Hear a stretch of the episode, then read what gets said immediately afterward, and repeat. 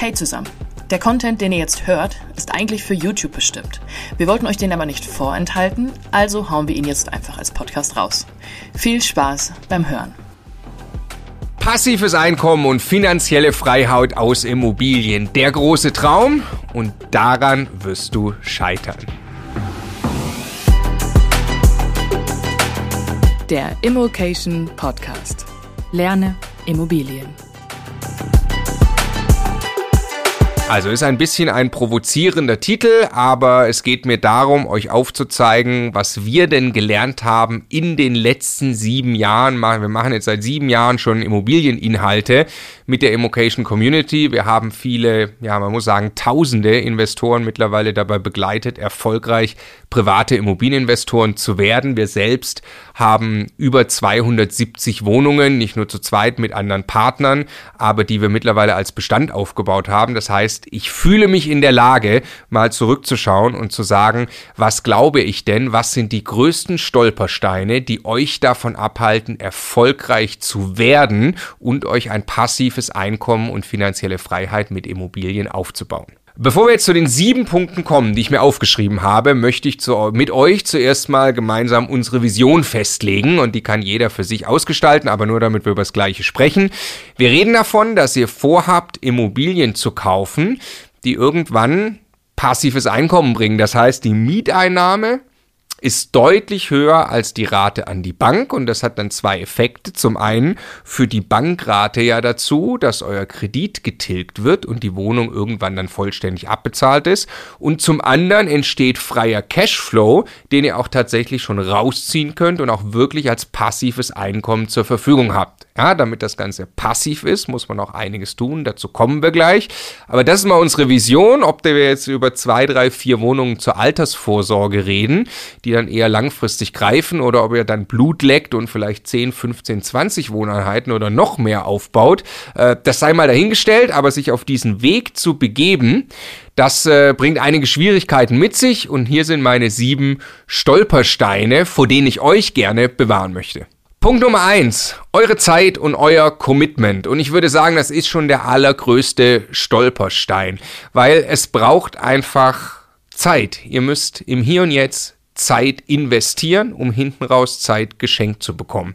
Und Immobilien kaufen sich nicht von selbst. Im Moment sitzt ihr da und guckt ein YouTube-Video. Das ist auch gut so, weil ihr braucht eine Menge Wissen und die gibt es in YouTube-Videos, in Podcasts und sonst irgendwo her. Ihr müsst ein bisschen was lernen, das ist logisch. Aber vor allem müsst ihr dann das Thema auch wirklich mit Zeit und Energie versorgen. Und YouTube-Videos kaufen keine Immobilie. Es wird dann anstrengend werden. Ihr werdet eure Bankunterlagen vorbereiten müssen. Ihr werdet Immobilien suchen müssen auf den Portalen. Ihr werdet mit Maklern und Verkäufern telefonieren müssen. Und all das hört irgendwann auf, ein bisschen Spaß zu machen. Ja, das YouTube-Video schauen macht vielleicht noch Spaß. Das macht dann nicht mehr so viel Spaß. Und deshalb ist es so wichtig, dass das Thema auch wirklich mit Zeit und Energie in eurem Alltag. Ihr habt wahrscheinlich einen Job. Das ist auch wichtig, sonst könnt ihr auch keine Immobilie kaufen erstmal. Aber das ist etwas, was Stefan und mich ganz extrem um, umtreibt. Was einfach nicht sinnvoll ist, ist 100% eurer Zeit und Energie nur in euer Gehalt nächsten Monat zu stecken. Also Zeit gegen Geld zu tauschen. Nochmal, ihr braucht diesen Job, das ist auch wichtig und richtig und gut und sollt ihr auch gut machen, den Job. Aber sich ein Zeitfenster irgendwo reinzuschieben, um etwas aufzubauen, was mir dann dauerhaft Freiheit bringt, das ist einfach sehr, sehr sinnvoll, aber braucht natürlich Commitment. Ob das der Donnerstagabend ist oder der Freitagvormittag oder der Samstag oder jede Früh eine halbe Stunde oder was auch immer ihr für euch für ein System etabliert, committet euch, setzt euch hin und macht die echte Immobilienarbeit. Und da wird es dann, wie gesagt, unangenehm und da geht es dann darum, wirklich Immobilien zu kaufen und eben nicht nur YouTube-Videos zu schauen.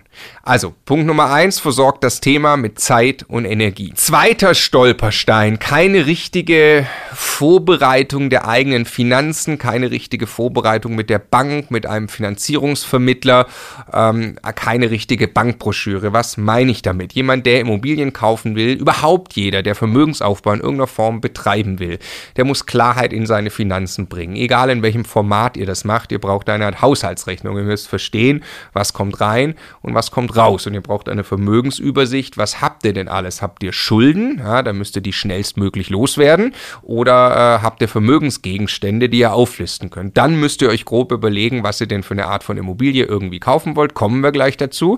Dann müsst ihr aber vor allem damit mal in Richtung Bank marschieren. Wir selbst haben für unsere erste Immobilie auch einen Finanzierungsvermittler genommen. Im Übrigen die äh, Interhyp, das ist Deutschlands größter Finanzierungsvermittler, hat den großen Vorteil, ihr könnt auf einen Schlag fragen die für euch alle Banken an. Ihr habt einen zentralen Ansprechpartner und ähm, wir partnern übrigens auch mit denen. Ihr könnt also bei der Interhyp auf Berater zugreifen, die auch tatsächlich von uns ausgebildet wurden. Wenn ihr das machen wollt, gibt es immocation.de slash Finanzierung. Dort könnt ihr so eine Anfrage stellen.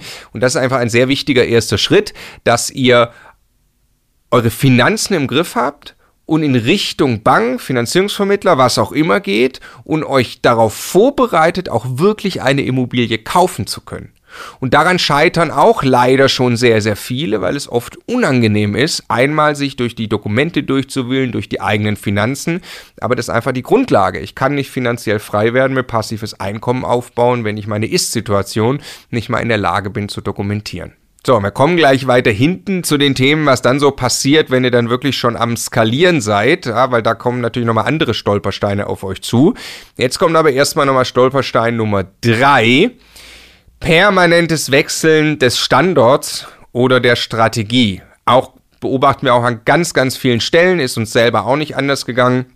Ihr sagt, okay, ich will eine Immobilie kaufen, ich bin mit der Bank vorbereitet, ich kann das tun, ich fange jetzt an, Immobilien zu suchen. Was passiert? Ihr einigt euch auf einen Standort mit euch selbst und sagt, in der Stadt, in den Vierteln, wo auch immer, kaufe ich jetzt eine Immobilie. Was passiert? Ihr entdeckt die ganzen Angebote online, die äh, Inserate, ihr rechnet und stellt fest, das rechnet sich ja gar nicht. Ja, irgendwie ist das wahrscheinlich nicht die richtige Strategie, irgendwie ist das nicht der richtige Ansatz, irgendwie ist das nicht der richtige Standort. Komm, ich gucke jetzt mal in der Nachbarstadt, vielleicht ist es da ein bisschen günstiger. Dann guckt ihr nochmal äh, fünf Nachbarstädte weiter, weil ihr jetzt auf dem Papier gesehen habt, da sind die Renditen eigentlich besser. Was ihr eigentlich wirklich gerade tut, ihr seid ein bisschen faul. Ihr durchdringt nicht den Markt, ihr versucht nicht ein gutes Schnäppchen zu machen, sondern ihr wechselt ganz schnell die Pferde, weil ihr hofft, irgendwo eine Abkürzung zu finden. Ihr, wenn ihr euch mal festgelegt habt auf einen Standort, ja, dann hat der irgendwie eine Erwartung an Rendite, das ist klar. Aber vergesst das alles mal. Macht an diesem Standort einen guten Deal. Durchdringt den Markt bleibt am Ball über Wochen, über Monate, guckt euch die Immobilien an, lernt die Makler, die Verkäufer kennen. Ihr werdet irgendwann zu den Immobilien kommen, die sehr viel günstiger sind, weil Immobilien sind ein intransparenter Markt. Es gibt immer wieder Einzeldeals, die besonders günstig sind, weil ihr auf den einen Verkäufer trefft, der gerade unbedingt verkaufen muss, der vielleicht ein Problem in der Immobilie nicht lösen kann, das ihr lösen könnt und dann könnt ihr ein Schnäppchen machen. Aber die stehen nicht bei Immometrika auf Seite 1, sondern die muss man finden, denen muss man nachgehen, da muss man tiefer reinschauen. Ja, gab es vielleicht schon ein paar Preisreduktionen in der Immobilie?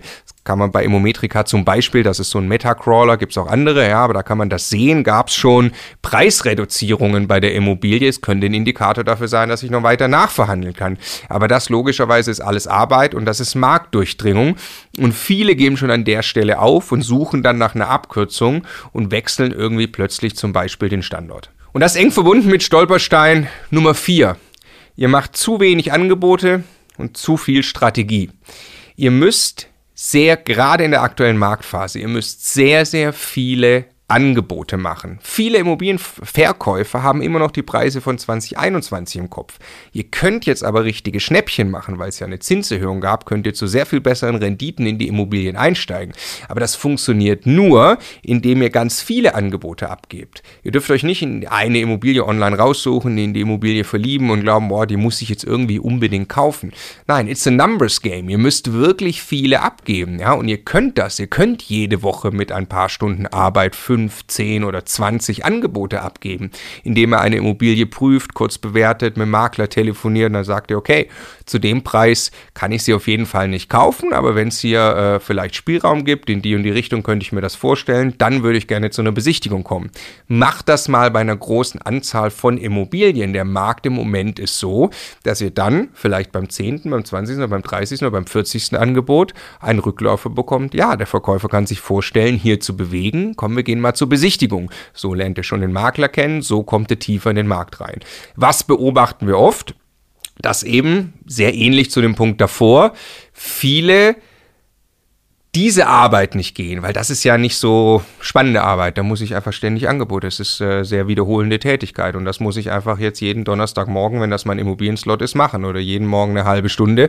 Äh, und es nervt mich ziemlich. Ah, da mache ich mir, da gucke ich lieber nochmal drei Videos, da mache ich mir lieber nochmal Gedanken über Strategie. Vielleicht finde ich ja gerade die eine Immobiliennische, die noch niemand gefunden hat, wo ich jetzt unglaublich günstig irgendwas kaufen kann. Vergesst es, logischerweise gibt es äh, ganz, ganz viele äh, potenzielle Leute, die Immobilien kaufen wollen aber ihr könnt den Einzeldeal finden. Ihr werdet nicht die, Einzel die eine Strategie finden, wo ihr mit dem einen Angebot durchkommt, weil das noch niemand gemerkt hat. Wenn ihr aber viele Angebote abgebt, dann werdet ihr die eine Immobilie finden, wo ihr wirklich günstig zuschlagen könnt. Stolperstein Nummer 5. Angst vor Mietergesprächen. Wir gehen jetzt also davon aus, ihr habt eine Immobilie mittlerweile gekauft. Wir haben wieder unsere Vision im Kopf, wo wir hinwollen. Jetzt gehen wir ein bisschen weiter in der Reise auf dem Weg zur finanziellen Freiheit. Und es ist sehr wahrscheinlich, dass wenn ihr euch damit beschäftigt, dass ihr rausfinden werdet, dass es sinnvoll ist, eben Immobilien mit Problemen zu kaufen. Das können baulicher Natur sein oder eben halt überhaupt mal ein schlechter Zustand der Immobilie, ein schlechter Renovierungs- und Sanierungszustand oder eben ein problematisches Mietverhältnis oder auch einfach nur ein funktionierendes Mietverhältnis, aber vielleicht wäre an dem Standort 10 Euro Quadratmeter Miete normal und ihr kauft eine Immobilie, die gerade für 5 Euro vermietet ist. Tatsächlich kann man, sogenannte Underrent-Immobilien, diese Immobilien sehr günstig einkaufen, weil sie gerade so schlecht vermietet sind und weil es Regeln und Vorschriften gibt, dass man die Miete überhaupt nur schrittweise über die Jahre erhöhen kann und deshalb ist die Immobilie günstig zu haben. Und ein Teil des Entwicklungsjobs sind dann eben Mietergespräche. Und ich möchte euch wirklich die Angst nehmen. Ich habe selbst mittlerweile einige geführt und wir machen das mittlerweile ähm, bei sehr vielen Immobilien, auch mit, mit äh, anderen Leuten, die das tun. Und man hat immer so das Gefühl, man ist der böse Vermieter, man kauft eine Immobilie, geht dann zu dem Mieter und automatisch entsteht ein Konflikt. Das habe ich selber noch fast nie erlebt. Also Konflikte entstehen öfter mal zwischen Mieter und Vermieter, meist aber, wenn es um den Zustand der Immobilie geht und dass sich der Mieter nicht drum kümmert. Aber ein faires und offenes Gespräch mit dem Mieter, um auch wirklich Win-Win zu erzeugen und zu sagen, also ich habe hier ja offensichtlich eine Immobilie gekauft, der Voreigentümer hat sich nicht wirklich drum gekümmert. Wir haben hier ein potthässliches altes Bad, äh, das Fenster schließt nicht richtig und äh, hier sieht es auch nicht wirklich gut drin aus. Das würde ich gern verändern. Ich möchte, dass Sie in der Immobilie wirklich gut leben können. Was ist denn Ihr Plan? Möchten Sie die nächsten Jahre in dieser Immobilie weiterleben? Wenn er dann schon sagt, nein, möchte er nicht, super, na, dann könnt ihr natürlich darüber reden, dass ihr dann bald eine leere Wohnung habt und dann könnt ihr renovieren zur Marktmiete vermieten, auch sehr, sehr gut. Oder der Mieter sagt, ja, ich möchte gern hier wohnen bleiben, aber folgende Dinge stören mich an der Wohnung. Sie haben es gerade schon angesprochen, äh, da würde ich mir gerne Verbesserungen wünschen. Und dann könnt ihr sagen, ja, das, äh, das wollen wir auch gerne angehen. Wir wollen hier nämlich wirklich eine gute Immobilie für Sie erzeugen, logischerweise bedeutet das für uns auch zusätzliche Kosten. Sie wissen auch, dass Sie gerade hier für 5 Euro mieten. Am Markt kriegt man teilweise das Doppelte. Ich will Sie wirklich nicht überfordern äh, hier finanziell. Lassen Sie uns drüber reden, was ist möglich, wie können wir über die nächsten Jahre eine Miete anpassen und welche, ähm, äh, also in welchen Schritten können wir die Miete anpassen. Äh, hier ist mal ein Vorschlag und äh, gleichzeitig möchte ich Ihnen vorschlagen, das und das an der Immobilie jetzt zu optimieren. Ihr glaubt nicht, wie oft die Mieter für exakt dieses Gespräch extrem dankbar sind und ihr nachher rausgeht mit der Möglichkeit, die Immobilie aufzuwerten, die Miete zu erhöhen und so alleine nur durch diesen Schritt deutlich euer Vermögen steigert. Weil was passiert? Ihr kriegt mehr Miete und habt die Immobilie aufgewertet. Im Idealfall macht ihr das noch mit Geld von der Bank. Dann ist die Bank happy, die hat noch ein bisschen mehr zu finanzieren. Die Bank sieht einen höheren Wert der Immobilie, euer Vermögenswert steigt und der Mieter ist happy, weil er wieder so wohnen kann, wie er das eigentlich möchte. Und deswegen ist dieser Stolperstein Angst vor Mietergesprächen ist tatsächlich oft ein großer Stolperstein. Da passiert sehr viel Immobilienentwicklung und denkt da einfach nicht in Konflikt, sondern denkt in Win-Win-Situation. So, Stolperstein Nummer 6. Zu wenig Zeit für die Entwicklungsarbeit. Also ihr unterschätzt, was es bedeutet, eine Immobilie zu entwickeln. Jetzt reden wir, wenn ihr die erste Wohnung kauft, wahrscheinlich über einen Aufwand, der noch überschaubar ist, je nachdem, wie komplex die Immobilie ist. Wenn wir jetzt darüber reden, dass ihr ein paar mehr Immobilien kauft, dann möchte ich gerne für euch äh, prognostizieren, was auf euch zukommt. Und zwar werdet ihr feststellen, dass es ganz schön viel Arbeit ist, eine Immobilie in einen eingeschwungenen Zustand zu bringen. Wir sagen immer, irgendwann ist der Bob in der Bahn. Ja? Dann fährt der Bob einfach automatisch die Bahn runter. Das heißt, der Mieter ist happy, der Zustand der Immobilie ist gut, die Miete ist auf einem guten Niveau, zahlt sich von selbst ab, es bleibt Cashflow übrig, dann ist der Bob in der Bahn. Aber vorher müsst ihr einen Job machen, der tatsächlich relativ aufwendig. Ihr müsst eben diese Mietergespräche führen. Ihr müsst dann ja dafür sorgen, dass zum Beispiel ein Bad renoviert wird, eine Küche eingebaut wird, ein Balkon angebaut wird. Wenn wir über ein ganzes Haus reden, können wir viel mehr Dinge aufzählen. Das ist wirklich Arbeit. Ihr müsst dafür Handwerker finden. Das ist nicht ganz so einfach. Die ersten Angebote, die ihr bekommen werdet, die werden relativ teuer sein. Also müsst ihr weitersuchen. Vergleichsangebote. Das kostet wirklich, wirklich viel Kraft. Und das solltet ihr nicht unterschätzen, wenn ihr Problemimmobilien kauft. Dann müsst ihr Zeit und Energie reinstecken, sie aufzuwerten. Aber ich gehe jede Wette mit euch ein. Der Stundenlohn, den ihr hier habt, auch wenn sich im ersten Moment nicht so anfühlt, ist um ein zigfaches höher als den Stundenlohn, den ihr, den ihr in eurem Hauptjob haben könnt. Warum? Weil, wie gerade beschrieben, ihr, euer Geld arbeitet gehebelt in der Immobilie. Großteil des Geldes kommt von der Bank. Wenn eine Immobilie 100.000 Euro wert ist, auch nur um 10.000 Euro im Wert steigt und ihr habt in der Immobilie vielleicht 10.000 oder 20.000 Euro Eigenkapital nur drin, der Rest kommt von der Bank, überleg mal, was ihr dann äh, gemacht habt aus euren 10.000, 20.000 Euro, wenn ihr nochmal 10 oben drauf setzt, was das für eine Rendite ist. Das ist unglaublich. Und wenn ihr das dann auf ein paar mehr Immobilien bezogen macht, dann hat sich da aber jede einzelne Minute wirklich gelohnt. Ihr müsst euch also wirklich bewusst sein, wenn ihr eine, sagen wir, eine Wohnung kauft mit Problemen, dann gibt es eine Phase, in der wird die entwickelt. Und dafür braucht ihr auch die Zeit. Es gibt zwei Phasen, die werden immer unterschätzt. Das eine ist die Akquise, also unterschätzt im Zeitaufwand. Das eine ist die Akquise, die vielen Angebote abgeben kostet Zeit.